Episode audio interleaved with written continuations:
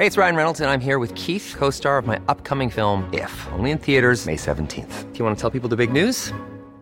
All right, I'll do it. Sign up now and you'll get unlimited for fifteen dollars a month and six months of Paramount Plus Essential Plan on us. Mintmobile.com slash switch. Upfront payment of forty-five dollars equivalent to fifteen dollars per month. Unlimited over forty gigabytes per month. Face lower speeds. Videos at four eighty p. Active Mint customers by five thirty-one twenty-four get six months of Paramount Plus Essential Plan. Auto renews after six months. Offer ends May thirty-first, twenty twenty-four. Separate Paramount Plus registration required. Terms and conditions apply if rated P G. I'm Sandra, and I'm just the professional your small business was looking for. But you didn't hire me because you didn't use LinkedIn Jobs. LinkedIn has professionals you can't find anywhere else, including those who aren't actively looking for a new job, but might be open to the perfect role, like me.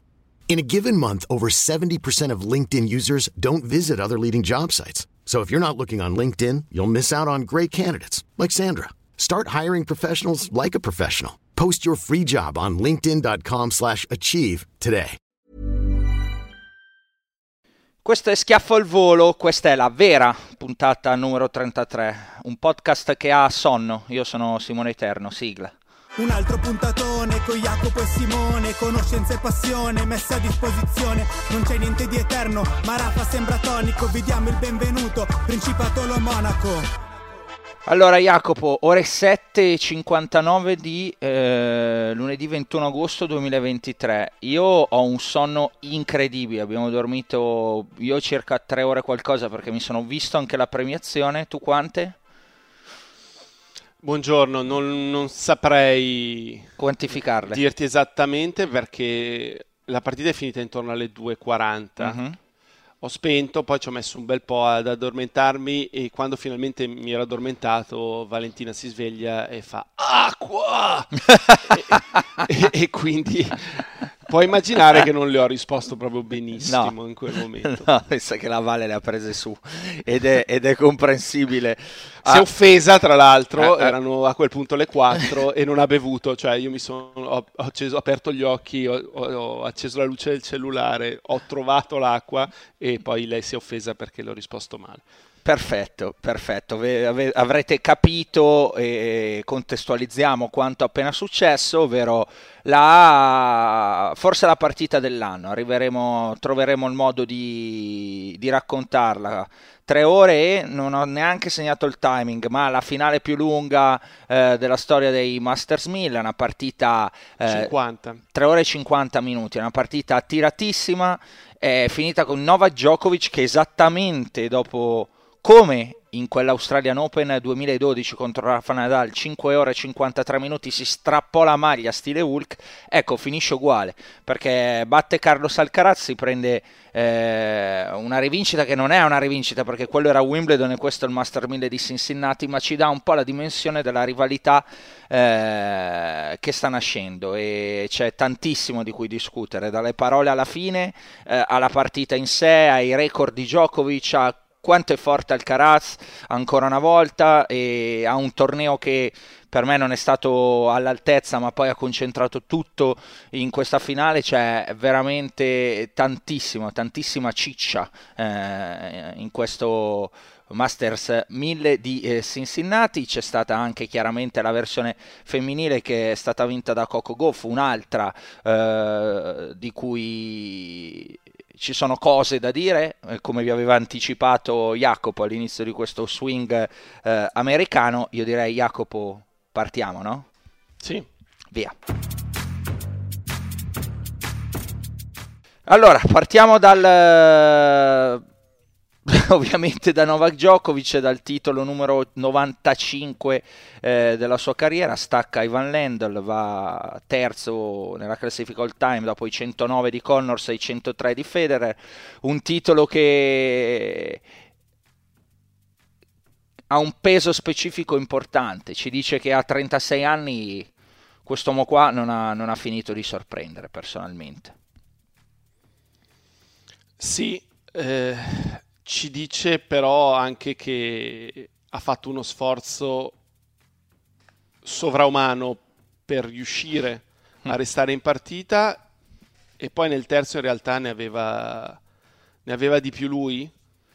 Eh, e io non so quanto bene esca da questa partita, da un punto di vista mentale esce alla grande, però poi c'è il gioco e c'è la brillantezza fisica, e Alcaraz lo ha sovrastato per due ore. Ora, per quale motivo nelle prime due ore Alcaraz sembrava quasi giocasse un altro sport e dalla due ore e mezza in avanti invece è diventata una partita equilibrata, una partita nella quale eh, Alcaraz era spesso sotto sforzo, era spesso costretto a...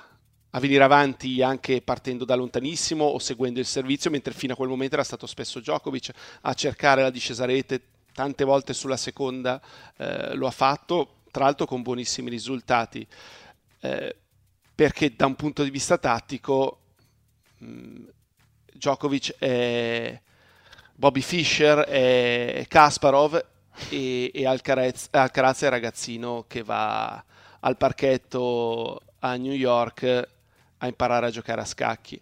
Secondo me, io non so quante volte nel corso della partita dicevo ma, ma cosa sta facendo, ma perché ha fatto quella scelta, poi magari ne usciva con un colpo clamoroso fuori da qualsiasi logica. Io su Djokovic non può sbagliare, può commettere tre doppi falli di fila e gli trovo la motivazione di quei tre doppi falli, però non dico mai ha sbagliato scelta nel colpo. Il colpo è sempre quello eseguito in maniera corretta, e difatti si è visto in una partita in cui mh, nel serbatoio di Alcaraz magari c'erano all'inizio cento litri di benzina, e non è giusto parlare solo di resistenza, dovremmo anche inserire la rapidità degli spostamenti, e quella di Djokovic ce n'era molto meno. A un certo punto erano pari, il mm. che significa che ha speso molto di più Alcaraz per scelte. A volte va a giocare un dritto a sventaglio dentro il corridoio. Ti volevo di sinistra, chiedere, ma perché? Mh, ti volevo Vai, chiedere, dimmi. Me le contestualizzi queste scelte eh, sbagliate mh, a, livello, a livello tattico, cioè proprio per far magari anche capire allora, a chi non a li... capisce, eh, e personalmente mi metto lì dentro, cioè quando non totalmente, co- cosa intendi? Ecco, co- contestualizzamele. Allora, alcune di queste sono... Um, il, ha giocato a un certo punto troppi lungolinea, troppi lungolinea che non erano incisivi, il che significa correre, perché se tu giochi un, un lungolinea e il tuo avversario ci arriva bene, ti fa il cross stretto e tu corri. Uh-huh. Eh, l'ho detto diverse volte, se eh, fate un allenamento per chi gioca anche non a livello alto con un vostro amico, provate a fare lo schema: uno gioca a diagonale e l'altro gioca linea, gioca lungo linea. Certo, dovete essere un minimo precisi, mm-hmm. ma se nel momento in cui siete precisi, vediamo alla fine di venti colpi a testa chi ha la lingua di fuori e chi dice, dice beh, devo giocare altri dieci colpi. È, è, è molto semplice da un punto di vista geometrico anche dell'allenamento fare questo. Mm-hmm. Um, altre scelte che non ho condiviso: nel tiebreak del secondo set Alcaraz è scappato dal campo per rispondere alla seconda di Djokovic. Djokovic lo vede subito e cosa ha fatto? Ha fatto serve in volley due volte e sono due punti chiave, eh, e Alcaraz ha perso entrambi i punti. Tra l'altro la seconda volta ha giocato una risposta a pallonetto altissima che non aveva senso, nella speranza che Djokovic sbagliasse lo smash. Djokovic non sbaglia il primo smash e chiude il secondo smash per uno che poi a un certo punto del terzo è andata a rispondere a un metro dalla riga del servizio. Uh-huh. Eh, questo secondo fattore non influisce sul eh, lo stato fisico ovviamente, ma eh, lo dimostra che mentalmente in quel momento non era lucido. E tra l'altro Ferrero gliel'ha detto: stai vicino a rispondere, e lui gli ha risposto di no, tanto che lui dice va bene, ok, fai quello che ti senti. Ma è sbagliato tatticamente, perché Djokovic l'ha notato subito e ha sfruttato questo fatto che lui rispondesse da così lontano. Se tu rispondi anche da così lontano, perché poi c'è stato un altro punto eh, sempre importante di, di, del tiebreak del secondo set, in cui Djokovic non se l'è dita una terza volta di fare serve and volley sulla seconda, però rispondendo da, tutto, da così lontano Djokovic ha avuto tutto il tempo quasi per prendere la mira sul primo colpo in uscita dal servizio. Um, quello che dici è, è chiaro, però nonostante questo, Jacopo, anzi probabilmente è, è proprio legato a questo, viene da riflettere, no? Cioè eh... Djokovic deve fare praticamente l'impossibile per vincere questa partita, nonostante queste scelte che tu dichiari, di, che tu ci racconti di, di Alcaraz, no? Magari scelte che tu consideri sbagliate. E nel momento in cui fa qualcuna, qualche scelta migliore, eh, allora questa rivalità è finita. Ma infatti secondo me alla fine non esce male da questa partita Alcaraz, poi brucia perché ha avuto un match point, perché sul quattro a due del secondo sembrava veramente avesse la coppa in mano e, e Djokovic non avesse alcuna possibilità di sì, vincere sì. la partita. Eh, però per un sette e mezzo, forse anche un po' di più, da destra lo ha veramente massacrato con il servizio slicing fuori mm-hmm. a, a Djokovic. E non è ancora molto preciso col servizio al centro. Se abbina il servizio slicing fuori, che fa molto bene, a un servizio al centro molto più preciso, già destabilizzi maggiormente il tuo avversario, che invece si aspetta, tant'è vero che a un certo punto Djokovic l'ha trovata la risposta eh, da destra, ha iniziato probabilmente anche a leggergli la direzione del servizio. A volte fa dei back che non c'entrano niente, piuttosto che le finte di smorzata Alcaraz, cioè se oltre a essere un colpitore eccezionale, numero uno mette in un assoluto, po', un po' di ordine, mette un, sì, un po' più di logica.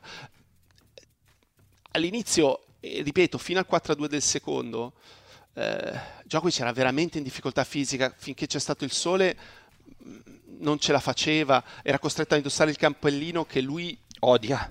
Sì, non, non è a suo agio, e quei tre doppi falli li fa perché ha il sole col cappellino, e se non sei abituato a giocare col cappellino, soprattutto quando servi tu, è difficile perché ti lanci la palla e hai la visiera comunque che ti infastidisce. Mi è venuto okay. in mente durante questo, Jacopo, sai quello che dicevi un po' di tempo fa, mi è venuto proprio in mente durante la partita, cioè quando dicevi questi giocatori in generale sono stati aiutati tanto perché giocano sempre nelle condizioni migliori e, e poi hanno vinto tanto anche per questo, no? E pensavo a Djokovic che odia il caldo, perché lo odia, non l'ha mai amato, e che però ha vinto dieci tornei eh, in Australia, dieci Australian Open, che non è esattamente un torneo che si gioca eh, in altura a venti gradi. Lo è, lo diventa nel momento in cui fai quasi tutte sessioni serali da un certo punto della tua carriera in poi, perché eh, Melbourne ha collegate a, di giorno a quaranta gradi ed è verissimo, poi alla sera gira il vento dal sud, fa venti gradi e si congela anche in tribuna che ti devi mettere la felpa, e le condizioni cambiano e anche tanto, quindi eh, questo è stato un esempio della carriera di Djokovic, di quanto avrebbe sofferto, no? Se avesse giocato magari, come dici tu, qualche volta in, in più di giorno. Eh, eh, era una curiosità, era um, un momento della partita in cui appunto mi è venuto in mente proprio di, di, eh, di quanto Nole comunque nella, nella sua mh, carriera abbia faticato eh, nelle condizioni, in queste condizioni, nelle condizioni di grande caldo. Chiusa la parentesi, fatica sì, fatica no, a trentasei anni... Eh, bisogna essere Djokovic per vincere questa partita. Nessun altro al mondo se non Djokovic vince questa partita. No, si arrende molto prima perché dice vabbè, cosa, cosa posso fare? Ha avuto ancora la forza sul cinque pari del terzo di stare lì. Cioè, è, è stato devastante per lui perdere quel decimo game eh, perché... un match point, gioca una seconda che sembrava le, le mie, altri due match point, fa delle robe assurde Alcaraz, Alcaraz tira un lobbone alto, poi viene avanti e, e vince il punto, un altro eh, tira un vincente di dritto clamoroso, anzi lo chiama rete con la smorzata, arriva forte di rovescio in diagonale Djokovic, lui riesce a tenere il primo passante e poi lo passa con quello successivo. Sull'ultimo match point eh, gioca un dritto in diagonale fortissimo sì. e poi anticipato lungolinea dall'altra parte. Sul cinque pari va subito zero a trenta e perde anche quel game. Mm-hmm.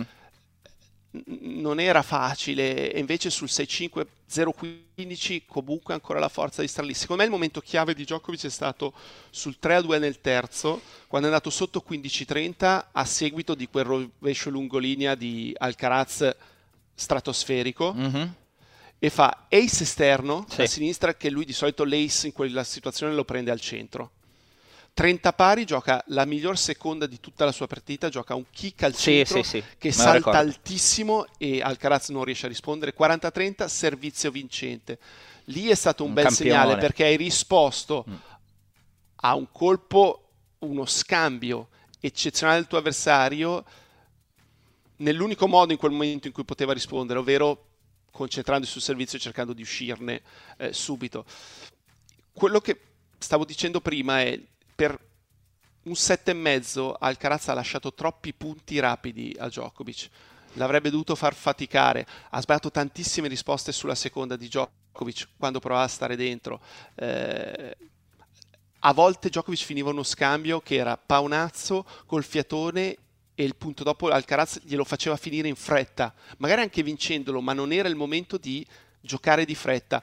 Quante volte anche lì Ferrero gli diceva simprisa, simprisa, eh, perché poi sono arrivate diverse mail che criticano questo fatto. Ah, che palle, se, se metto solo l'audio del campo si siede in continuazione Ferrero che lo usa come un joystick.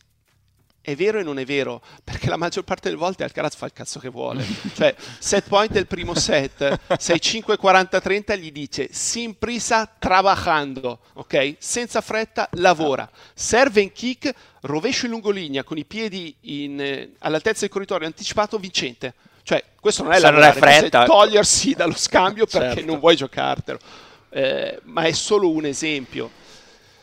Quindi è stata una partita, come hai detto tu, secondo me la migliore dell'anno, eh, per qualità, per eh, quantità, quantità, per una partita numero che... di punti giocati. Cioè, gli una... ultimi game erano tutti ai vantaggi. Sì, sì, è una partita che ha riempito gli occhi, cioè è una partita che eh, anche per come si è giocata, l'abbiamo vista noi in Italia, no?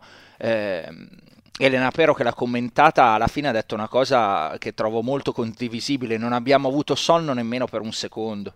Ed è vero, eh, cioè, mh, siamo arrivati alle tre del mattino, poi lascia stare chi è più e chi è meno abituato, con una quantità di tennis che ti ha incollato al televisore.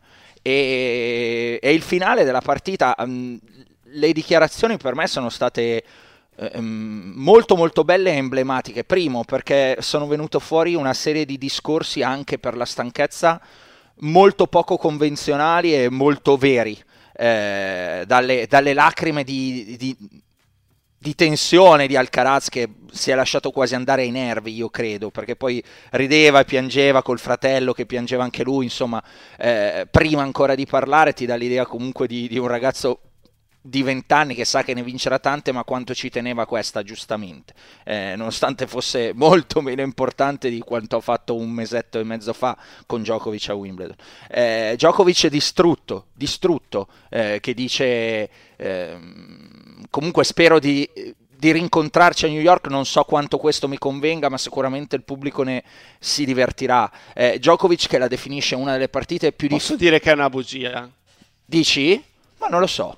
No. Uh, comunque poi se, la... de... lui spera che qualcuno glielo sbatta fuori, poi è pronto alla battaglia, sarà pronto in caso lo affronti in finale, ma sono convinto che se Alcaraz perde fa una bella festa, anche perché io, ripeto, io l'ho mh, parlando anche chattando mentre la vedeva, ed è una cosa che già avevo detto a Wimbledon, mi ricordo, eh, a Wimbledon dicevo: questa Djokovic la vince, poi non so se ci rivince più con Alcaraz. E Djokovic ha perso. Ieri ho avuto la stessa identica sensazione, cioè sbagliando in ogni caso, no? Perché mh, già dopo Wimbledon ci ha rivinto e quella là non l'aveva vinto. Però la mia sensazione è: non so se la prossima volta che Djokovic giocherà con Alcaraz riuscirà a vincerci. E questo Sai secondo cosa? me è un enorme... È un enorme eh, è una figura per me, una fotografia perfetta per descrivere Alcaraz, cioè ti dà la sensazione che la prossima volta che Djokovic vincerà, ed è Novak Djokovic, fa tutto l'impossibile, va anche oltre ai colpi di caldo, quello che è per, per alla fine giocare questa partita, non sai se la vincerà la prossima con Alcaraz. Anche tu ce l'hai questa sensazione, eh, Jacopo, quando lo vedi? Ho la sensazione che questa partita a livello fisico eh... l'ha sentita veramente tanto. Io mi piacerebbe questa mattina, quando si sveglia, sapere come si sente, ok?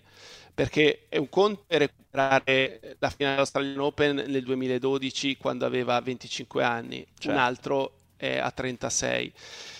E quindi poi quando ti ritrovi, supponiamo, nella finale U S Open al quarto set, dopo tre ore, e hai fatto lo sforzo che stai facendo, e ti viene in mente di quello di Cincinnati, ti viene in mente di quello di Wimbledon, cioè ogni volta dire al tuo corpo andiamo oltre, andiamo oltre, e, e soprattutto alla tua testa. Eh, lui è, è l'unico che può dirglielo ancora a questo corpo, però non, non so. Per quanto, certo, certo, certo. No, secondo me la testa no, Jacopo, perché mh, credo che la partita di ieri sia l'ennesima dimostrazione di che campione è. Cioè serve questo titolo a Cincinnati, a Djokovic, per spostare qualcosa nella carriera? Assolutamente no. Però è un tale eh, animale da competizione, ha una tale... Ehm, fame di continuare a dimostrare a se stesso di essere il più forte, eh, che ancora le tira fuori que- queste. Però, Però il quindi... break del secondo set, cioè io non, du- Carazza, io non ho dubbi, certo, errore, certo, esatto. errore, errore, tre di rovescio, esattamente. Quarto di dritto, cioè, è io... quello che non deve succedere nella partita di Alcaraz. Se ti deve breccare Djokovic, deve fare qualcosa lui di eccezionale. No, no, no, per questo entra nella sfera di quello che deve fare Alcaraz, cioè io non ho dubbi che quello che continuerà a fare Djokovic a livello mentale sarà questo tipo di lotta. Il discorso cambierà è nel momento in cui Alcaraz farà, e mi hai anticipato, gio- non, giocherà un game, non giocherà più un game come quello lì. E Djokovic di testa sta lì perché sa, sto qua, sto qua, non perdo un altro servizio, vado sotto due break perché non li riprendo più. E vediamo se riesce a non concedermi una chance. È quello che gli dà forza, mi dice, per me una chance me la concede perché... Lo ha dimostrato anche questa settimana, ha concesso chance sì. a Durkac, ha concesso a chance Purcell. a Tommy Paul, eh, e quindi lui sta lì. Nel momento in cui stare lì e Alcaraz non ti dà niente, a Purcell ha concesso chance, sì, sì, sì. Eh, è, è lì il momento che dice ok, adesso è finita. Dobbiamo... Però magari non riuscirà mai a fare questo step up. Ah no, no, infatti, infatti stiamo mh, considerando, ecco, dobbiamo considerare questo. Uno, il fatto che non è scontato che lo faccia, secondo me lo farà, però non è scontato che lo faccia. Perché dico che lo farà, Jacopo? Perché non ci dobbiamo dimenticare che questo è un ragazzino, eh, che è un classe duemilatré e ha compiuto venti anni quest'anno. Eh, quindi io credo che anche... semplicemente anno dopo anno di esperienza, magari non lo fa l'anno prossimo, eh? Magari non lo fa a breve, però quanta carriera c'è davanti eh, in Carlos Alcaraz, quindi ti viene a pensare che qualcosina ulteriormente potrà aggiustarlo, se non altro con l'esperienza di giocare e rigiocare e rigiocare questo tipo di partite. Poi ci sarà da vedere più che altro se qualcuno sarà in grado di portarlo a giocare questo tipo di partite.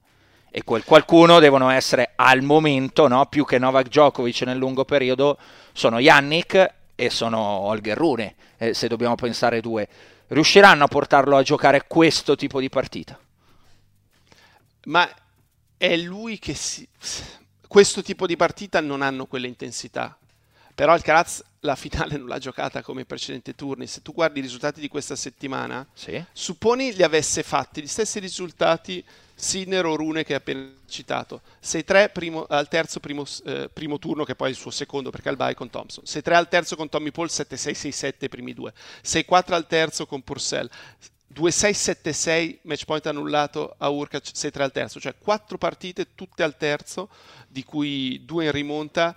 In finale arrivano cotti, non eh. avrebbero giocato tre ore e cinquanta con Djokovic, perdevano in due set, forse stavano addosso un set e poi crollavano, quindi anche da quel punto di vista è un toro, ah sì eh. è superiore a loro, eh. cioè ripeto, ha perso, però se io sono Sinner e guardo la partita dico ammazza, oh domani mattina ci vediamo alle sette, iniziamo a, a lavorare. eh, magari l'avranno fatto, eh, perché no? Perché no? Eh, mh, ho visto tantissimi complimenti su, su Twitter a tutti e due, insomma anche da, da colleghi, ho visto, mi è comparso... perché poi dentro la timeline insomma non è che ti compaiono tutti, però mi è comparso eh, Vavrinka, mi è comparso Sabine Lisicki, eh, mi sono comparsi ancora, cioè è stata una partita che insomma ha scatenato determinati commenti. eh, sei, sei d'accordo con Djokovic? Perché poi questo lo volevo citare prima a proposito del discorso che dice che è stata una delle partite più dure della sua carriera, non importa che non sia eh, uno slam, la, la segnala proprio qui dentro. Sì, io almeno ho avuto questa sensazione che lui cercasse una soluzione e nonostante ne abbia provate molteplici, non, ne, non ce ne fosse una che gli desse successo continuativo. Mm. Eh, serve in vole sulla seconda, certo. Penso che abbia vinto il settanta all'ottanta per cento dei punti, forse anche di più quando ha fatto serve and volley sulla seconda, però non poteva diventare un match in cui faceva sempre serve and volley sulla seconda, doveva scegliere il momento giusto per farlo e, e l'ha fatto in maniera perfetta. Però quando scambiavano da dietro, anche a lungo, se facevano rovescio contro rovescio, era superiore al Alcaraz. Eh, Quindi quella di solito è, è la sua base, rovescio contro rovescio, ti costringo magari a giocare lungolinea in maniera difficoltosa, oppure sono io a prendere un vantaggio e sono io che poi posso cambiare il lungolinea o posso spostarmi per giocare lo sventaglio. Sono tutte considerazioni che stiamo facendo questa mattina, no? Con tre, tre qua, no, ormai sono circa cinque ore dopo questa eh, incredibile partita che... anche chiacchierando adesso, Jacopo, fanno proprio percepire, mi fanno percepire, perdono, ulteriormente ancora di più quanto eh, le chance di Djokovic nel futuro siano sempre più ristrette, con Alcaraz chiaramente, e quelle di Carlos teoricamente sempre più ampie. Ed è, ed è un peccato perché, eh, eh, come ha detto Djokovic, eh, questa è una rivalità che... bellissima che sta, e che sta migliorando partita dopo, dopo partita, perché sono solo, se ci pensi, non si sono incontrate tante, voglie, ma che, tante volte, ma che battaglie sono state, dalla prima volta Madrid. a Madrid a, a, pensando a quanto è successo uh, a Parigi, dove solo i crampi fermano Alcaraz, se no viene fuori una cosa identica a quella che poi abbiamo visto a Londra e una cosa identica a quella che poi abbiamo visto stasera, perché questa è la verità, eh. Perché è un peccato? Lo volevi anche lui, nato quindici anni prima? No, no, no, no, no, no. C'era anche lui. È, cioè... un peccato perché, è un peccato perché, Jacopo, ieri ti sarai divertito, no? Cioè, ti sei messo davanti sì, alla televisione a vedere non, delle non cose belle. Non ci siamo divertiti a vedere, no, certo. Federer, Djokovic. Ma certo, cioè... no, sicuramente. No, è un peccato se non arriva qualcuno nei prossimi cinque anni che veramente riesce a stargli attaccato. Cioè... che gli sta attaccato anche quando Alcaraz gioca benissimo, perché se gioca male, ok, magari lo battono, ma quando Alcaraz gioca bene ci sarà qualcuno che riesce a star lì come ha fatto Djokovic ieri, a, ad aspettare che passasse la bufera e poi alla fine è arrivata la sua nave per prima in porto. Non lo so, Jacopo, io sono da questo punto di vista curioso di... Eh... rivederlo con Sinner Alcaraz un anno dopo, no? Perché comunque le, le partite tra Sinner e Alcaraz spesso sono delle belle battaglie e io non so se si configurano bene perché si configurano bene oppure perché, se non lo fossero più, perché Alcaraz eh... cioè rispetto allo U S Open dell'anno scorso, ecco, ecco. Eh, siamo quasi dodici mesi dopo. Tu hai la sensazione che Alcaraz abbia fatto più passi avanti di Sinner, cioè si eh è migliorato sì, più eh di quanto sì. sia migliorato Sinner. Eh sì, però è una sensazione, perché poi eh, quella sensazione che fosse più migliorato di Sinner ce l'avevo già l'anno scorso. Eppure che partita è venuta fuori l'anno scorso con match point a favore di Jannik. Quindi sono molto curioso, molto, di rivedere un Alcaraz-Sinner per vedere se questa sensazione che ho è vera. Cioè, se Alcaraz dovesse incontrare Sinner a oggi... teoricamente sulla carta dico vince Alcaraz più facile di quanto non abbia vinto l'anno scorso, e poi però voglio vedere se succede in campo e, e quindi sono molto molto curioso di questo, per vedere se, se appunto si è vera quella cosa che diciamo, cioè che in realtà Alcaraz è più forte ma si accoppiano bene con Sinner e quindi questa forza non, ehm, non viene fuori così palese sul campo, oppure se in realtà eh, questa cosa che sosteniamo o che sostengono alcuni, io sono un, uno di quelli, eh, non, si, non si sta configurando. Cioè, so, sono molto molto curioso di rivedere Jannik con, con Carlos, onestamente, e... Per capire, per capire tutto questo. Abbiamo parlato tantissimo di, di Alcaraz, Jacopo, ci siamo concentrati più che altro su di lui, eh, no, più che altro su di lui, anche su Djokovic. Su Djokovic a questo punto è doveroso citare un'altra cosa, eh, al di là dei titoli, eh, del, dello sl- del Masters mille numero trentanove, eh, eccetera, eccetera, di quanto, dei numeri che accennavo prima. Jacopo è a un torneo di Monte Carlo Dal, dal finire per la terza volta tutti i Masters mille. È un ogni, cioè, non l'ha fatto nessun altro, nessuno ci è riuscito per una volta a vincere almeno tutti i Masters mille. Lui, se vince l'anno prossimo Monte Carlo, l'ha fatto tre volte.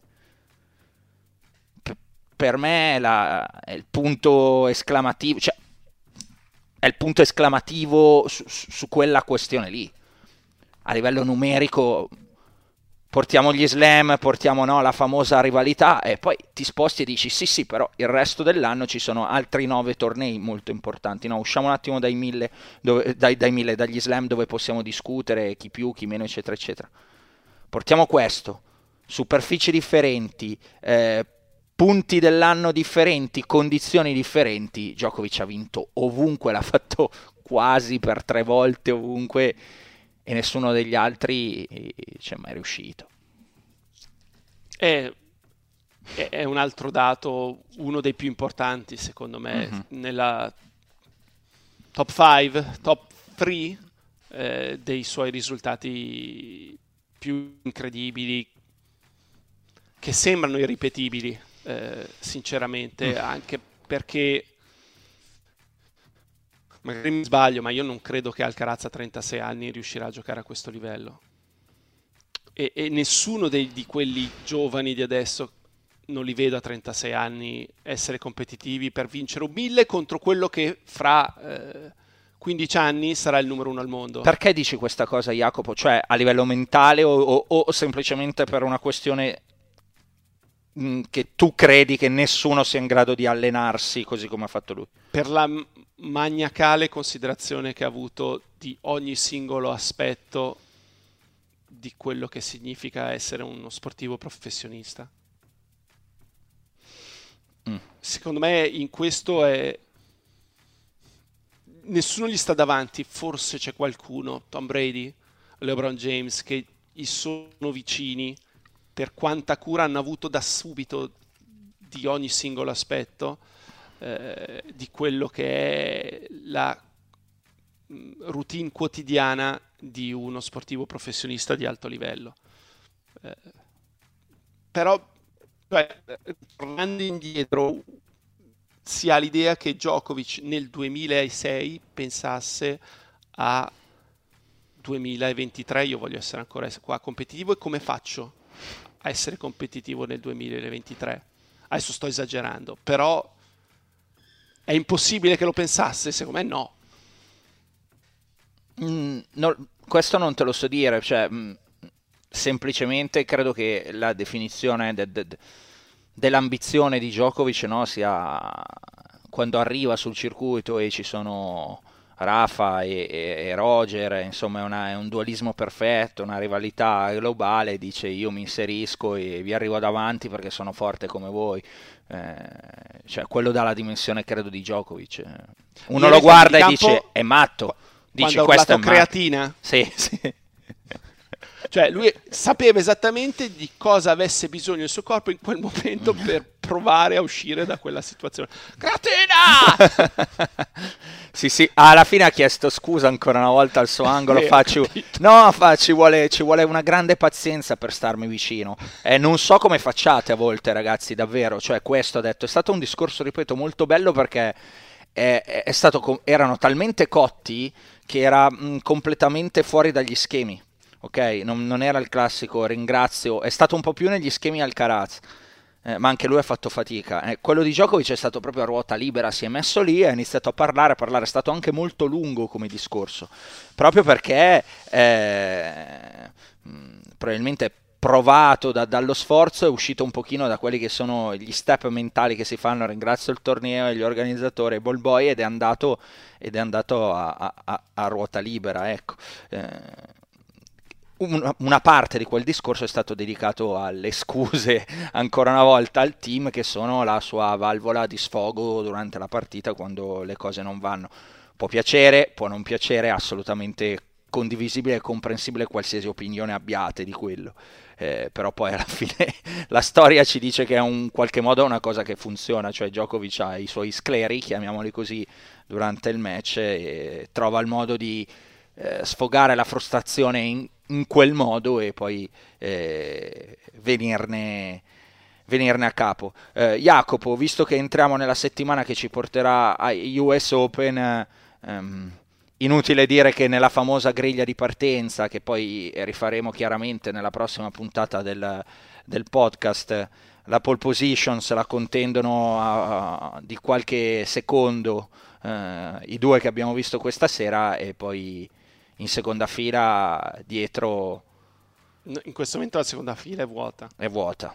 Mm, e in terza ci metto Sinner, in Sinner e, e, e Daniil Medvedev. Sì, io li mettevo in seconda fila perché la seconda fila si deve fare, però no, certo. Ho capito perché non lo so se Medvedev è, è uscito molto male da quest'estate. mm, mm, mm, mm. Va bene, allora um, vogliamo aggiungere qualcosa su Djokovic Alcaraz e quella che è stata la finale? Ho dimenticato qualche punto. Io volevo, mi ero segnato che un appunto di Alcaraz che è diventato Djokovic, cioè mi ha ricordato molto Djokovic nel corso della sua settimana prima di questa finale, ovvero, e già l'hai accennato tu Jacopo, mentre qualcuno sotto fa il caffè, la sento la macchinetta ehm, a, ca- a casa tua, ehm, mi ha ricordato, dicevo, molto Djokovic per quella cosa di vederlo dentro un torneo dove non sembrava al massimo, dove sembrava poter perdere da un momento all'altro e poi alla fine vinceva sempre lui. No, su loro due direi basta. abbiamo, abbiamo, abbiamo finito... Abbiamo... No, sennò poi diventa tutto il podcast su loro due e, no, e ci sta per la bellezza della partita. Certo, certo, certo, era per quello ho detto, stiamo più abbondanti su, su loro due e poi... Eh... raccontiamo insomma qualcosa anche degli altri. Va bene, abbiamo parlato di Carlos Alcaraz, di Novak Djokovic, della griglia, vedremo se li ritroveremo a New York. Continuiamo a parlare anche di quanto è successo a um, Cincinnati per tutti gli altri. E, e Jacopo, quando partiamo, parliamo degli altri dobbiamo partire come sempre dai nostri azzurri, ovvero da Jannik Sinner e, e Lorenzo eh, Musetti. Partiamo da Sinner, eh, Jacopo. L'hai trovata grave questa sconfitta così, eh, dopo quello che era successo in Canada, oppure no? Ti dico subito la mia, per me no. Ti faccio una domanda, che non si dovrebbe mai rispondere a una domanda con una domanda, però mh, chiedo la, questa possibilità. Ti vai, vai, possibilità, vai. Ovvero, avresti preferito due finali perse o vittoria e primo turno? Vittoria e primo turno. Ok, siamo d'accordo, quindi ho risposto alla tua di domanda con questa risposta e pazienza, cioè uh, l'importante è stato... in questa tournée estiva, in questi due tornei, perché poi alla fine ha giocato solo questi due tornei dopo Wimbledon, ha vinto il primo mille e, e poi ne ha pagato, tra virgolette, le conseguenze il torneo dopo.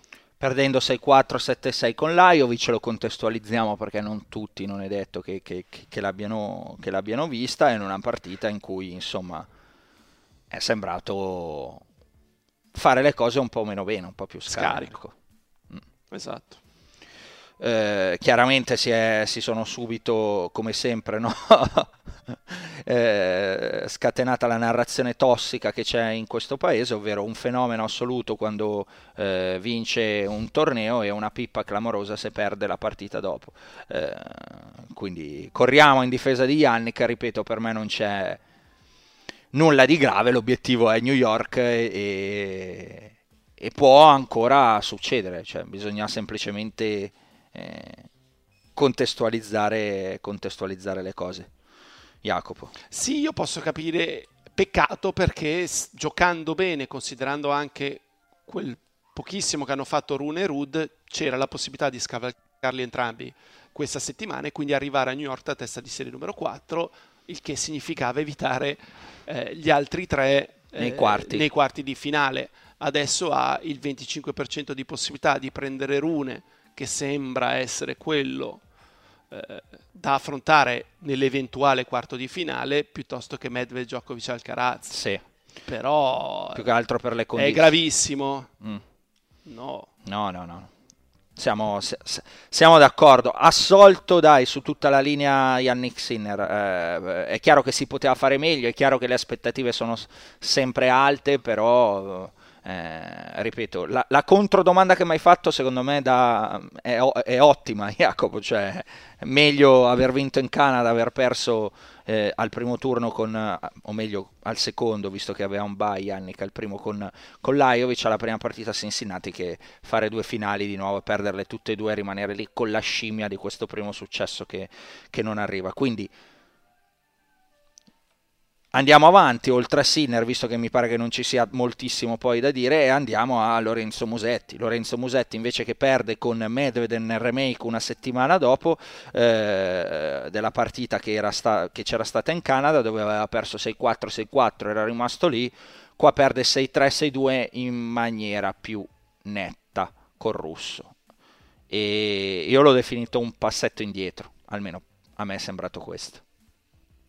Forse anche di più, soprattutto considerando che Medvedev per il primo set giocava male tutti e due, ma giocavano proprio male. Mm. Eh, sì, tra beh. l'altro gli regala il game d'apertura, regalato, perde la battuta. Omaggio. Eh, con anche una scelta finale sul palla break, serve in volley, sì, mi sì. sembra sulla seconda, e viene infilato la sì. risposta di rovescio in diagonale di Musetti. Il game dopo, cioè quello è un momento in cui vai due a zero, fai capire ok, oggi è tosta. Sì, sì, è già un momento importante per definire che partita sarà. Peccato malamente. Sì, gli, pari. Gli fa il controregalo e Medvedev dice ok, oggi questa la vinco. E poi hanno continuato a giocare entrambi non bene per buona parte del primo set, a un certo punto Medvedev ha giocato un pochino meglio e la partita è finita. Mm. Mm, cosa ci dice questo, Jacopo? Cioè, come lo contestualizziamo? Con un passaggio eh, a vuoto? Eh, cosa ci dice? Perché se avevamo fatto dei complimenti, no, a Musetti fino a, ehm, fino a settimana scorsa per essere riuscito comunque a rimanere lì, cosa che tu gli chiedevi a inizio anno, e ci si arrivava al, a, in ottica U S Open forse con delle am- determinate ambizioni, come si contestualizza questa cosa? Come un passaggio vuoto, come qualcosa di più grave? Te lo chiedo perché mi ha lasciato un po' così, ecco, la partita con Medvedev, forse perché avevo aspettative. Credo che in questo momento contro Medvedev sul cemento non sappia bene come fargli il punto, mm. e quindi rigiocare la stessa partita con così poco tempo di distanza può essere un problema se tu sei inferiore e se non hai degli schemi eh, per poter mettere in difficoltà il tuo avversario, perché ti sembra poi essere, di essere entrato in un loop. Eh, giochi sempre lo stesso punto, ma a quel punto poi lo fa il tuo avversario, allora provi a giocarne uno diverso, ma non è esattamente quello che sai fare, e, e alla fine caratterialmente molli, ma anche in maniera involontaria. Eh, Tu mi hai citato durante quel match, ci siamo scritti, o dopo il match, alcune frasi che ha, eh sì. che ha detto Musetti. Possiamo, possiamo dirle censurate, le, cioè, sì, nel senso, sono l'emblema della frustrazione del e che faccio io? Questo è un muro e non riesco neanche a buttarne giù un pezzettino. Mm. Alcune frasi da bippare, perché si è lasciato andare anche un po' di blasfemia, mettiamola così, eh, Musetti. Eh, sorrido perché, come le diceva, insomma, davano quello che hai detto, cioè davano la sensazione di essere un po' uh, un giocatore anche con, con, con poca fiducia, ecco, in se stesso in quel momento, no? E se, se non sei il primo tu a crederci, allora come, fa, come si fa? Giusto? Sì, sì, però è, è complicato. Eh, cioè, noi diamo per scontato che, che tutti lottino su ogni singolo punto. Eh, perché siamo però... stati abituati a Nadal e a e però non a è Djokovic. La normalità, la normalità è a un certo punto dire oh, scioglie, eh, non so che fare. Siamo stati abituati bene. Eh...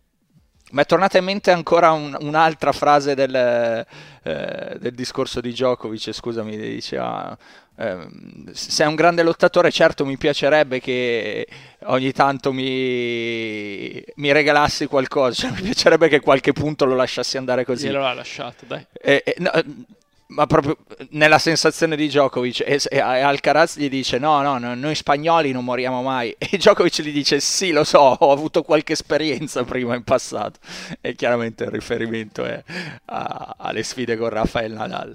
Ehm, mi sono venuta in mente tutta questa serie di cose di nuovo della, della partita. Ehm, vabbè, quindi Musetti come ci arriva in due parole per chiudere anche su di lui a New York, con, con che ambizioni, Jacopo, cosa... cosa secondo te? Tanto poi ne parleremo anche nella prossima puntata, però quel, visto quello che abbiamo considerato mh, di Lorenzo... Non tra... ci arriva male perché nella sua testa dovrebbe pensare ok, c'è un problema Medvedev, però devo finire ancora una volta dalla sua parte anche a New York. Eh, ha vinto bene una partita contro Evans che due settimane fa eh, aveva giocato benissimo a Washington, e ha dato le sensazioni di ritrovarsi un pochino, e non era una partita facile, probabilmente dodici mesi fa sul cemento con Evans perdeva. Se perde con Medvedev, pazienza, poi c'è modo e modo di perdere. Mm, per il momento non è questa la partita che mi aspetto che vinca, quindi a New York deve arrivare per cercare perlomeno di confermare la sua testa di serie. Il che significa terzo turno, al terzo turno giocherà contro un avversario in classifica più forte di lui.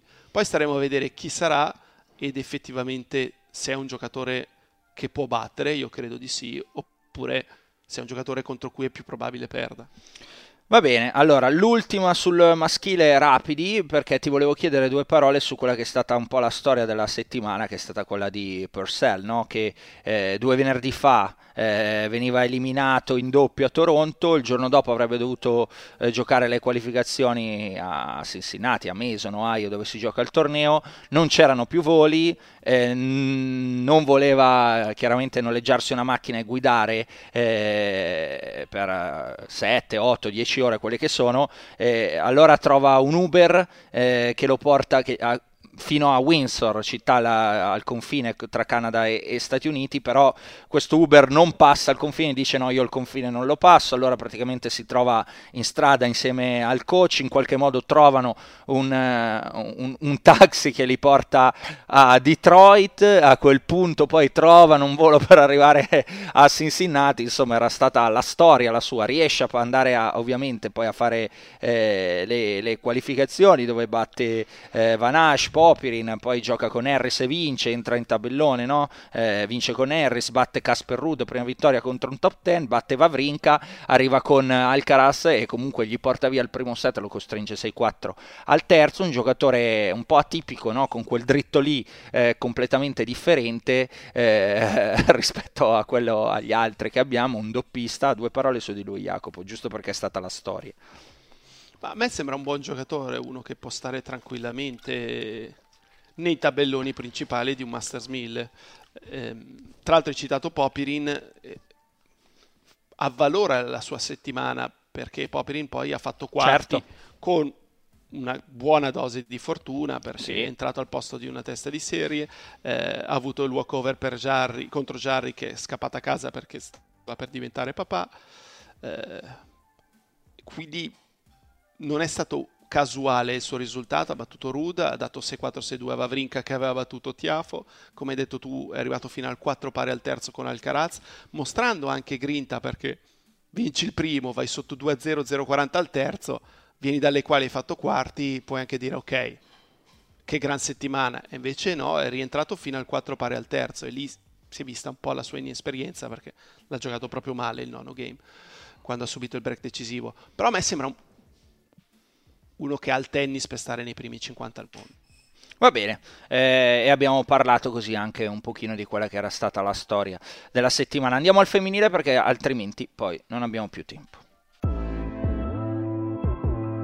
Allora, femminile, Jacopo, avevi detto occhio Coco Gauff, eh, sono curioso, sono curioso, l'estate americana ci dice che Coco Gauff ha vinto a Washington eh, e che Coco Gauff ha vinto a uh, Cincinnati, nel mezzo in Canada ha vinto Pegula, U S A, U S A, U S A, come diceva Homer Simpson davanti alla puntata in cui i eh, sovietici boicottano le Olimpiadi, eh, gli americani vincono tutti gli oro. Gli ori e Krusty eh, si rovina perché nei suoi ristoranti, nei Krusty Burger, davano, eh, davano un panino in omaggio ogni volta che un americano vinceva l'oro. Che belli Simpson, mamma mia. E, e tra l'altro ha vinto con punteggi molto netti, ad eccezione della semifinale con la Swiatek, che ha dato due sette a zero a tutte, Eh, compresa la Muchová in finale, che ha usato tra virgolette come scusa il fatto che era stanca perché aveva vinto un sacco di partite al terzo. Abbiamo parlato poco fa di Alcaraz, la Muchová tra l'altro un match l'ha vinto tre a zero in ritiro con Buzkova, eh, sì, esatto, quindi eh, allenati di più se non ce la fai a giocare una settimana tutti i giorni. Eh, ho visto, mi sembra fosse sabato mattina, ehm, c'era Rodic intervistato dalla tivù americana, in studio c'era Chanda Rubin e adesso non, non mi ricordo chi fosse il giornalista, e, e spiegava in un minuto che cosa aggiunge Brad Gilbert a un giocatore. Riportacelo. Allora vado a memoria su, su due punti. Il primo, dice lui ti, si concentra su due cose che possono essere, io immagino siano state eh, il dritto e il cercare di venire a rete più spesso. Finché queste due cose non le hai proprio memorizzate e ti vengono naturali, lui continua a insistere su quelle due cose. Mm-hmm. E mi ha fatto pensare, perché io spesso quando mi capita di, di giocare con qualcuno, a me piace provare ad aiutare le persone con cui gioco quando gioco a tennis, eh. Padel non mi, cerco di non farlo perché non ne so ancora abbastanza, mm-hmm. probabilmente mai, però cerco di dirgli ok, gira un po' più le spalle, e mi rendo conto però che dopo cinque minuti gli ho detto otto cose, che è troppo, i, certo, uno non, non... gli ho creato confusione, certo. Cioè, se già sarebbe difficile farlo con un professionista di questi livelli, figurati con un non professionista. Okay.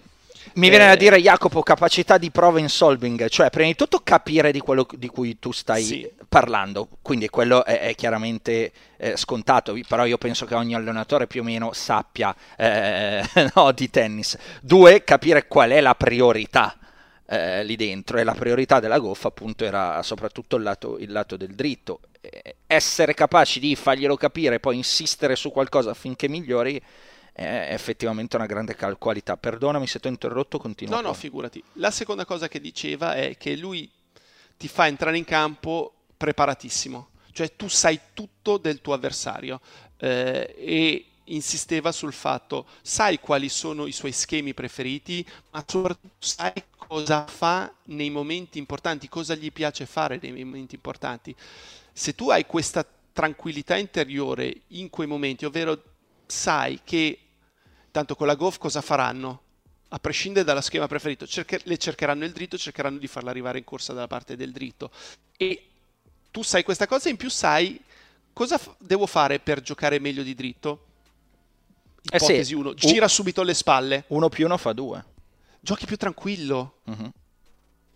e Sei... Ma ha ottenuto i due risultati più importanti della sua carriera in queste Pro- ultime tre no, settimane. No, pronti via. Eh, Jacopo, è emblematico perché tu avevi detto all'inizio, no, in qualche puntata fa del podcast, cioè non è perché voglio farti la sviolinata, avevi detto sono curioso di vedere la Gauff con questa coppiata, sono curioso di vedere la Gauff, e eh, la Gauff ci ha risposto che in quest'estate di avvicinamento sul cemento americano allo U S Open è eh, la giocatrice che dobbiamo assolutamente prendere Eh, prendere in considerazione, non tanto per i titoli ma, ripeto, per quello che hai detto prima, la facilità con cui sono arrivati questi titoli, e questo un pochino impressiona. Poi è chiaro, magari si giocheranno delle partite diverse allo U S Open, la pressione, la tensione, la posta in palio sarà differente, però il segnale mi pare indicativo e immediato, eh, che anche quello non è banale, no? Spesso ci vuole del tempo per vedere eh, i risultati di un lavoro di qualcuno, invece qua mi paiono immediati. Ah, più di così. Eh, poi giustamente tu hai detto due, perché mh, citiamo anche Pere Riba, e già sappiamo che comunque gli spagnoli sono molto metodici, quindi secondo me si trovano anche bene Pere Riba e Brad Gilbert, che s- sono due persone che lavorano tantissimo. La Gauff non mi sembra proprio l- una giocatrice che si tira indietro mh, nel lavoro duro, anzi. Poi sai, quando ottieni i risultati ti viene ancora più voglia di allenarti, di stare in campo e di fare sacrifici e sforzi fisici. Ehm, ora, per adesso tutto bene. Gilbert a lungo andare diventa logorroico. Eh, può essere un Antonio Conte. Stavo per però dirtelo. Iniziamo magari a ottenere altri risultati, possibilmente vincere uno slam, poi fra due anni, quando ti avrà fatto una capoccia così, magari tutte le cose che aveva da dirti le hai imparate, non certo, hai bisogno di Gilbert. Certo, certo, costruiamo le basi, proprio come, sai che mi hai proprio letto nel pensiero, come fa Conte, poi dopo un po' eh, lo rigetti, il tuo corpo lo rigetta, perché dice non puoi chiedermi sempre il cento per cento, il massimo, eh, non ce la faccio più, hai capito? Ed è per quello che è un allenatore a, siamo, abbiamo fatto un crossover sul calcio, un allenatore da breve periodo ma rifondazione, cioè lui ti mette le basi, poi qualcuno una volta che lui ha costruito le basi è più bravo a costruire un bel palazzo sopra rispetto a lui, però eh, il re delle fondamenta è lui, e da questo punto di vista può essere interessante Gilbert. Oltre alla Gauff, cosa mi vuoi dire qualcosa? Um, cosa mi vuoi dire del, di questo torneo che abbiamo visto? Una conferma un pochino di Muchová a livelli ormai alti al di là di tutto, eh, Di cosa, di cosa vuoi parlare? Ma questo sicuramente, e poi la Muchová ha scritto qualcuno, una mail su di lei che voleva una scheda tecnica. La Muchová gioca benissimo. Bene. eh, è forse la ragazza più piacevole da vedere giocare in questo momento sul circuito. Eh, e, e tra l'altro io ho seguito buona parte del match primo turno con la D A D e hanno giocato veramente bene entrambe. È stata proprio una bella partita.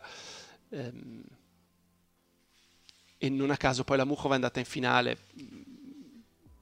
Però adesso quello che deve fare è appunto continuare a salire in classifica mondiale in modo da non dover giocare con una come la D A D al primo turno, eh, e quindi non fare così fatica per arrivare in finale, perché poi ha battuto la Saccari, perché poi, vabbè, in semifinale prima o poi le, qualcuno di fortissima deve incontrare. Però quello che stona è che non fosse testa di serie in questo torneo per le qualità che ha tecniche, ma anche per la capacità che ha dimostrato, ma da anni, di saper vincere partite tirate contro le più forti, e, e questo è sicuramente qualcosa che non tutte hanno. No, Jacopo, e aggiungo che anche evitare questi super sforzi con una inclina agli infortuni come lei eh, deve essere eh, deve essere il punto, eh, continuare a salire proprio per per evitare, no, poi di, di, di fare magari partite molto tirate, perché è una che l'hanno fermata sempre, è stata fermata sempre dal, dagli infortuni, dalle, eh, da tutti i problemi extra, e non dal tennis. Il tennis non, ha, non, è, non è mai mancato. Delle altre? Jacopone? Un... Beh, la Paolini ha... Ha avuto molta fortuna, però l'ha, l'ha saputa sfruttare, perché... Primo quarto di finale in carriera in un Master mille, contestualizziamo anche quello, continua pure. È stato un buon tabellone, la Purcell ha eliminato la Bencic, la Rybakina si è autoeliminata nel momento in cui la Paolini stava per vincere il secondo set. In, con i limiti che sono fisici della Paolini, perché non è che siano tanto tecnici, si sta costruendo una, una buona classifica, una classifica che, che magari in un futuro prossimo le permetterà di essere testa di serie in uno slam. E a proposito di coach che, oltre a essere molto bravi, sono metodici e non si tirano indietro quando c'è da lavorare, eh, il merito va condiviso con Renzo Furlan. Assolutamente sì. Va bene, abbiamo contestualizzato anche lei, Jacopo, siamo a un'oretta ormai di podcast, direi che è arrivato il momento delle vostre domande.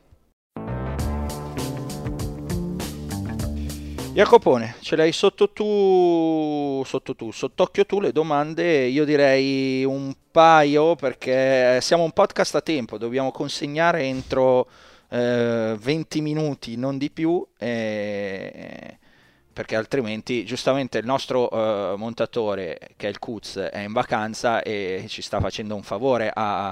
a montarlo essendo in vacanza, altrimenti dovremmo trovare soluzioni alternative e, e quindi ci ha chiesto un orario e questo orario noi dobbiamo rispettare. Allora parto con una mail che però è solo per segnalarla, di Hector Baboden ancora.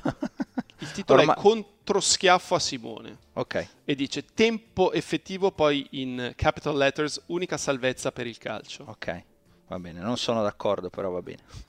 Bene. Poi passiamo a allora a un paio. Mh, Vabbè, dai, parti, gi- vediamo cosa succede. Un gioco di Paolo. Paolo eh, ci chiede: facciamo un gioco tra Berrettini e Sinner. A. Se gli scambiamo la battuta, Jannik diventa l'uomo da battere ancora più di Alcaraz e Matteo ci resta nei primi centocinquanta del ranking. B. Se invece scambiamo il rovescio, Matteo vince uno slam e Jannik ci sta nei primi centocinquanta del ranking. Uh, bello. Allora, eh, aspetta che sono un po' lento perché ho dormito tre ore e, e, e già di mio. Quindi se diamo la battuta di Sinner a Berrettini, Sinner eh, mi chiede se... No, Ber... il contrario. Se diamo, se diamo... Se diamo la battuta sì, di Berrettini... Esatto, se a... si scambiano la battuta. Se si scambiano la battuta, quindi se, se, se Sinner prende quella di Matteo. La domanda era se Matteo sta nei primi centocinquanta e Sinner diventa Alcaraz. Uh, forse Sinner diventa... A oggi, con la battuta di Matteo nel suo momento migliore, è, è, è anche qualcosa in più di Alcaraz. La battuta di Matteo, stiamo parlando di qualcosa che l'ha portato insomma a fare finali slam e, e, e i risultati di, di, di cui sappiamo, al sei del mondo. Se ci metti tutto quello che sa fare anche Sinner, forse lo porta a qualcosa in più. Eh, detto questo, al contrario... Cos'è che chiedeva del rovescio? Si stava nei centocinquanta Berrettini. Nei centocinquanta con la battuta cioè, di Sinner? Eh, sì, no, no, se Sinner stava nei centocinquanta con il rovescio di Berrettini. Mm, non lo so. Jacopo deve tu... cambiare completamente il suo gioco. Mm. Io credo che nei centocinquanta ci sta alla grande. Mm. Va bene. Così come Berrettini non è che... Sinner serva male. No, però cioè, insomma, servisse Berrettini un'altra cosa. Sicuramente, dai. Però non è che sprofondi i Berrettini. Eh, saprebbe come utilizzarlo. Ha un buon kick Sinner da sinistra, quindi quello comunque gli permetterebbe di girarsi per giocare di dritto. Quindi come ne veniamo fuori da sto giochino? Che non sarebbe la fine del mondo per, per Matteo e che... Eh... No, beh certo, se dai a Sinner... come accennato tu il servizio di, di, di Berrettini sono cavoli amari per gli avversari. Eh sì, eh sì. Però era, era un giochino che in passato mi ricordo si faceva su in, in più piccolo forse. Diamo a eh, Fognini eh, l'attitudine eh, di Seppi. E che cosa otteniamo? Che cosa avremmo ottenuto? Credo qualcosa di, di importante, eh, però vabbè, eh, eh, chiaramente sono giochini, l'ha detto subito, è un giochino e eh, va bene. Next. Ok, adesso c'è la domanda di Lorenzo e dice: cosa ne pensate della concentrazione di tornei spesso molto importanti in periodo di tempo molto ridotto? Mm. A mio modesto avviso ho l'impressione che i giocatori debbano spesso giocare tante partite avendo pochi periodi di pausa per riprendersi e questo per portare può portare a sconfitte premature di teste di serie in alcuni tornei anche importanti e inevitabilmente lo spettacolo può venir meno. Eh, cosa ne pensiamo, Jacopo? Ne pensiamo che è, è vero, cioè nel senso avere due Masters mille uno dietro l'altro non è il massimo della vita per me, eh, però ormai il calendario è questo da tanti anni, nel senso ci si deve anche abituare, no? E, eh, lavorare con il team e mettere tutte le cose per bene, cioè professionalità è anche questo, professionismo è anche questo, cioè arrivare preparati in un determinato periodo dell'anno, perché sai che c'hai l'Australian Open, poi dopo avrai Indian Wells e Miami uno dietro l'altro, poi avrai un periodo inevitabilmente un po' più di pausa se ti interessa eh,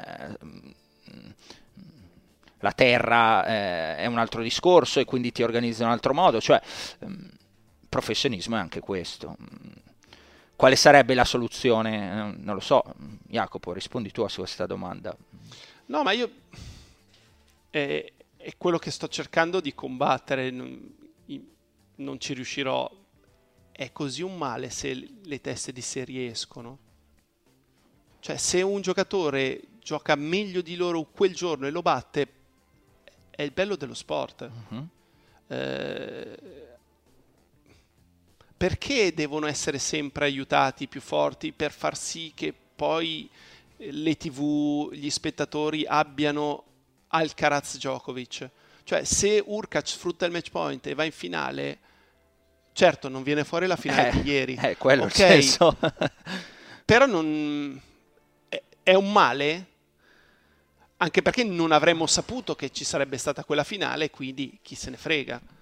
Eh, Per me è meglio dare l'opportunità a chi è meno forte di poter essere competitivo con i più forti, piuttosto che aiutare i più forti. Sì, sì, è, è un discorso chiaro il tuo, è un discorso chiaro, poi più o meno condivisibile, però è un discorso... È un, è un punto di vista, ecco, un punto di vista chiaro della, eh, della questione. Non ho, io non ho altro da aggiungere onestamente a, a, questa, okay. doma, a questa domanda. Poi volevo citare Luca che ci ringrazia perché dice: ascoltando il podcast lui è migliorato sul campo da tennis, uh, fino ad aprile non avevo mai battuto un quattro a uno, mentre negli ultimi mesi sono migliorato tantissimo sia nell'analisi in campo durante la partita sia nella tenuta mena- eh, mentale, fino ad arrivare a battere diversi quattro a uno e tre a cinque. uh. Beh, non credo che sia merito nostro, cioè come fai so, come fa a essere merito nostro? Io me lo prendo. Ah, tu te lo eh, prendi? Per le tue analisi, giusto? Allora, è no, sicuramente più tuo. Tu parli spesso della, della, dell'aspetto mentale. Sì, sì, sì, l'aspetto mentale per, secondo me è la chiave di, eh, di questo sport. Jacopo. Certo. Ah, no, ti, ti avevo perso, pensavo fosse ah, no, saltata no, no, la okay, linea. Okay. No, la, no, eh, no, l'aspetto no. mentale è la chiave di questo sport per me, io resto convinto di questo. Chia- è, è evidente che se non sai giocare non puoi giocare, poi però c'è tutta la testa, anche la partita di ieri eh, te lo dice, eh, quindi l'importanza del, del cervello, no? Qualsiasi altra persona come Djokovic, eh, al posto di Djokovic che si prende una scaldatona e, e sta sotto e fa fatica a fare un punto, questa partita l'ha persa. Poi se tu sei in grado di fare quella cosa lì, di rimanere lì, di non darti mai per vinto, di stare concentrato, di fare sempre le cose con ordine, date chiaramente con l'input dal cervello che poi risponde a, a quello che, che, scusami, che comanda quello che fa il fisico, diventi Novak Djokovic e questa partita la vinci. Eh, quindi senza la testa non si va da nessuna parte. Va bene, eh, sono contento per, per chi era? Luca? Sono contento per Luca. Sì. C'è ancora qualcosa? Sì, dai. Un'ultima sì. cosa. Mm. Eh, Carlo è, è uno di quelli che sostiene che Ferrero usi come joystick Alcaraz, ne abbiamo già parlato, però... conclude la sua mail dicendo: Jacopo, mi sembra che stia facendo ne- delle gran vacanze, ma spero che anche Simone non sia da meno. Mm. eh, e qual è la domanda, scusa? Vuole sapere? No, non mie... è una domanda, però cioè ti vuole bene, vedi? Sì, grazie, lo, lo, lo ringrazio, grazie Carlo. No, io in realtà non, non ne ho fatte tantissime, insomma sono passato, c- sono, passato da, sono passato da casa di Jacopo dopo Wimbledon, la mia estate è stata questa, guarda se vi interessa. Finito Wimbledon, da Londra sono volato direttamente su casa di Jacopo, come ho fatto anche l'anno scorso, ho fatto qualche giorno da lui e poi sono rientrato a Milano, dove dal ventotto luglio, da venerdì ventotto luglio, me lo ricordo bene, dal, con un turno sedici ventiquattro Eurosport, lavorerò ininterrottamente, ininterrottamente significa con due giorni di pausa a settimana, insomma come abbiamo tutti, eh, più o meno, no? Quelli che fanno un lavoro tra virgolette eh, normale o d'ufficio, c'è chi li ha il sabato e la domenica, noi... Eh, in quanto giornalisti il sabato e la domenica lavoriamo spesso e ce li abbiamo, che ne so, al martedì, al giovedì. Comunque dal ventotto luglio all'undici settembre lavorerò tutti i giorni o comunque con working schedule normale. Perché l'ho detto in inglese? Vabbè, eh, mi è uscita così. E poi lunedì undici settembre si va a Ibiza, quindi chi viene ci vediamo lì, ci vediamo ai Tale of Us, ci vediamo insomma da, da qualche parte a, a, a sentire della buona musica, a goderci il mare e, e basta. E queste saranno le, le mie vacanze, una settimana quindi a settembre. Quindi si lavora ad agosto, però a me agosto Milano non dispiace. Eh, sono solo turisti, si trova parcheggio facilmente, vado, vado controcorrente, non mi trovo male. Jacopo, domande finite? O c'è ancora qualcosa? C'è un'altra, però secondo me è un, accenna un po' più spazio, e su riguardo la carriera di Monfils. Ti ricordi la prossima settimana? Aspetta, me lo segno io già adesso. Puntata trentaquattro, tienitela lì. Ok. Puntata trentaquattro, faccio l'appunto. Domanda su carriera Monfils. Di Gabriele Monfils. L'ho segnato proprio eh, perché sennò poi ce lo dimentichiamo, perché dico Jacopo ti ricordi, ma in realtà neanche Jacopo se lo ricorda, quindi diciamo la prossima, la prossima, la prossima e poi non rispondiamo. Va bene Jacopo, eh, con questo posticipare la domanda di Gabriele la settimana prossima andiamo al momento più atteso, lo schiaffo della settimana. Jacopone, schiaffo della settimana che dai a? Lo do a, a chi ci ha messo in testa che il, senza supercoach non si possa vivere eh, per l'ennesima volta, e in tanti gli sono andati dietro, indietro. E perché dico questo? Perché ieri nel box di Djokovic chi era il coach di, del numero due al mondo? Panichi. Esatto, che non è un supercoach. Non so esattamente che livello di tennis abbia, ma non è elevato. Eppure era sempre Panichi a spiegargli quale fosse le, l'errore tecnico, non buttare indietro il, sele, il sedere, stai basso con le gambe, tieni sul braccio quando servi, eh, ed era soprattutto Djokovic eh, che si rivolgeva a lui nel momento della disperazione, a inizio secondo set, quando diceva aiutami per favore, ma lo faceva tra l'altro con molta educazione, al contrario di come si rivolge con gran parte del suo box. Con Panichi si vede che ha grande del rispetto, rispetto. Sì, sì, sì, evidentemente e... sì. E Ivanisevic non apriva bocca. E Ivanisevic ha vinto Wimbledon, mentre Panichi esatto. no. Esatto. Però per certi aspetti il supercoach non è decisivo, magari per altri sì. Ma non corriamo sempre dietro a sta favola che il super coach fa la differenza. Mm. E quindi lo schiaffo... Brad Gilbert fa la differenza. Ok, e lo schia... ne abbiamo Ma parlato prima. Ma non perché prima. È stato un grande giocatore, perché è uno che studia il gioco da quando era nessuno ad oggi, perché ha continuato a studiarlo. Ah, poi... poi eh... È chiaro questo, no? Anche qua mi, mi fa tornare a, al calcio, cioè essere stato un grandissimo...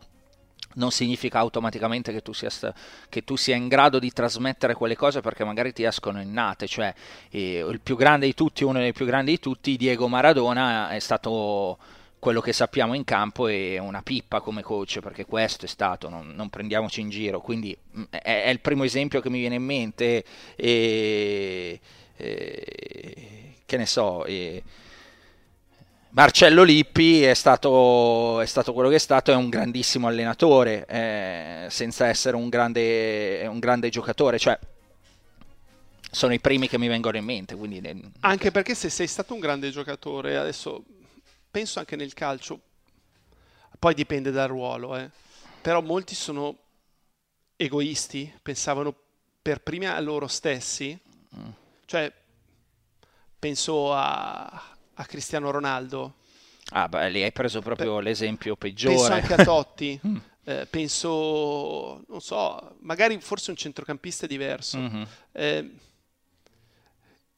non è nemmeno facile poi dover gestire venticinque persone e pensare a ogni singola persona, perché alla fine è vero ci sono quelli che giocano meno, però non li puoi snobbare totalmente, perché magari ci sarà un momento della stagione in cui ne hai bisogno. Assolutamente. Se non sei abituato a pensare anche agli altri, ah no, devi... non è facile creare imparare il... a farlo. Creare il gruppo ormai è evidente, è una delle cose forse ancora più importanti della tecnica, perché eh, guarda caso le squadre che poi vincono e magari riescono a vincere non essendo le migliori, perché dietro hanno una grande solidità e una grande capacità di aiutarsi. La creazione del gruppo, secondo me, l'aspetto psicologico anche nel calcio mh, è, è, è sempre più importante eh, rispetto a quanto non lo fosse un tempo fa, tempo fa no, dove essere squadra era più facile, cioè c'erano meno distrazioni, c'erano i ritiri, si giocava a carte, tanti giocatori lo raccontano.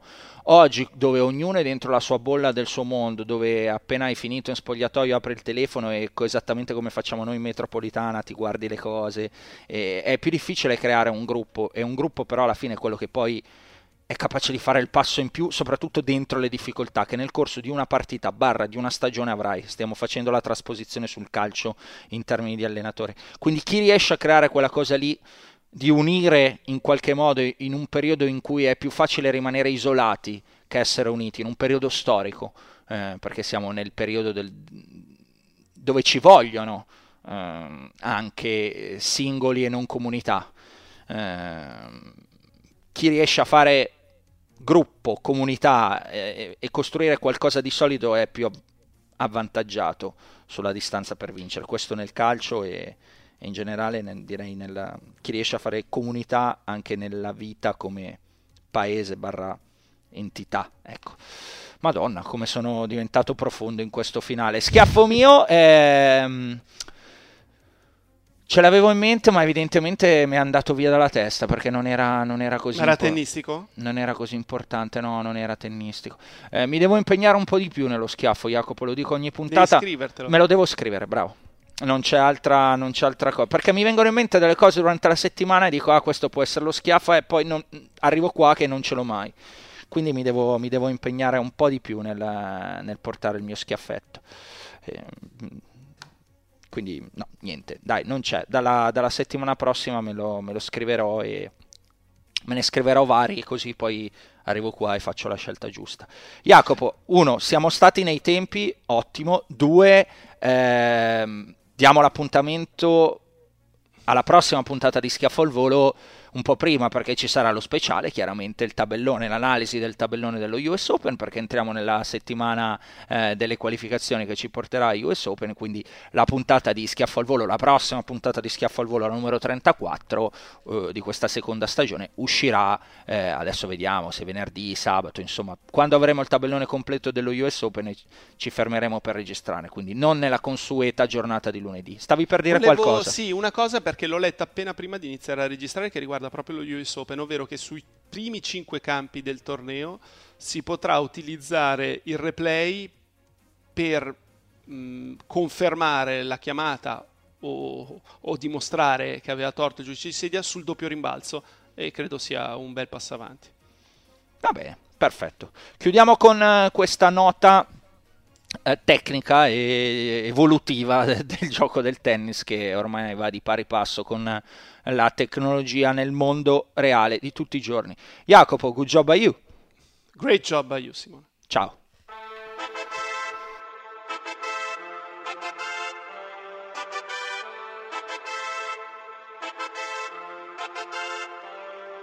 Un altro appuntamento, un altro schiaffo al volo, ha vinto sul cemento, eppure un terraiolo, un altro tabellone, un nuovo campione, ha ribaltato il match, era sul cornicione, e Kyrgios manterrà la parola data, che giocherà a Parigi per la sua fidanzata, che non c'è mai stata e vuole visitarla, e Sinner la volé, quanto può migliorarla, io lo devo ascoltare perché senza sto male, e soffro come Tsitsipas su quella diagonale, ho un dubbio esistenziale se tornerà mai team, eppure va davanti come Cressy. Un altro puntatone con Jacopo e Simone, conoscenza e passione messa a disposizione, non c'è niente di eterno ma Rafa sembra tonico, vi diamo il benvenuto, Principato Monaco.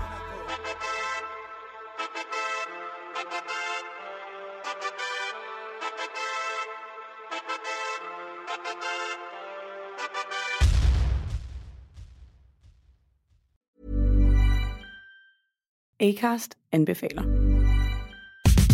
Mit navn er Anders Morgenthaler. Over for mig sidder Roald Bergmann. Vi har lavet en ny podcast, der hedder Dopaminklubben. Og Dopaminklubben er en klub, hvor A D H D er fucking sjovt, og hvor det griner. Det behøver ikke at være super alvorligt. Vi er skide trætte af alle de der podcasts, der forklarer mig nederen der. Vi gør grin med vores A D H D. Mulig A D H D. Ja, vi udreder mig, fordi nogen siger, at jeg har det. Jeg ved det ikke rigtigt, det finder vi ud af. Vi har i hvert fald lavet væddemål. Ind og lyt til Dopaminklubben. Hver uge udkommer vi. Der laver vi sjov og spas med at have den her vidunderlige dopaminmangel.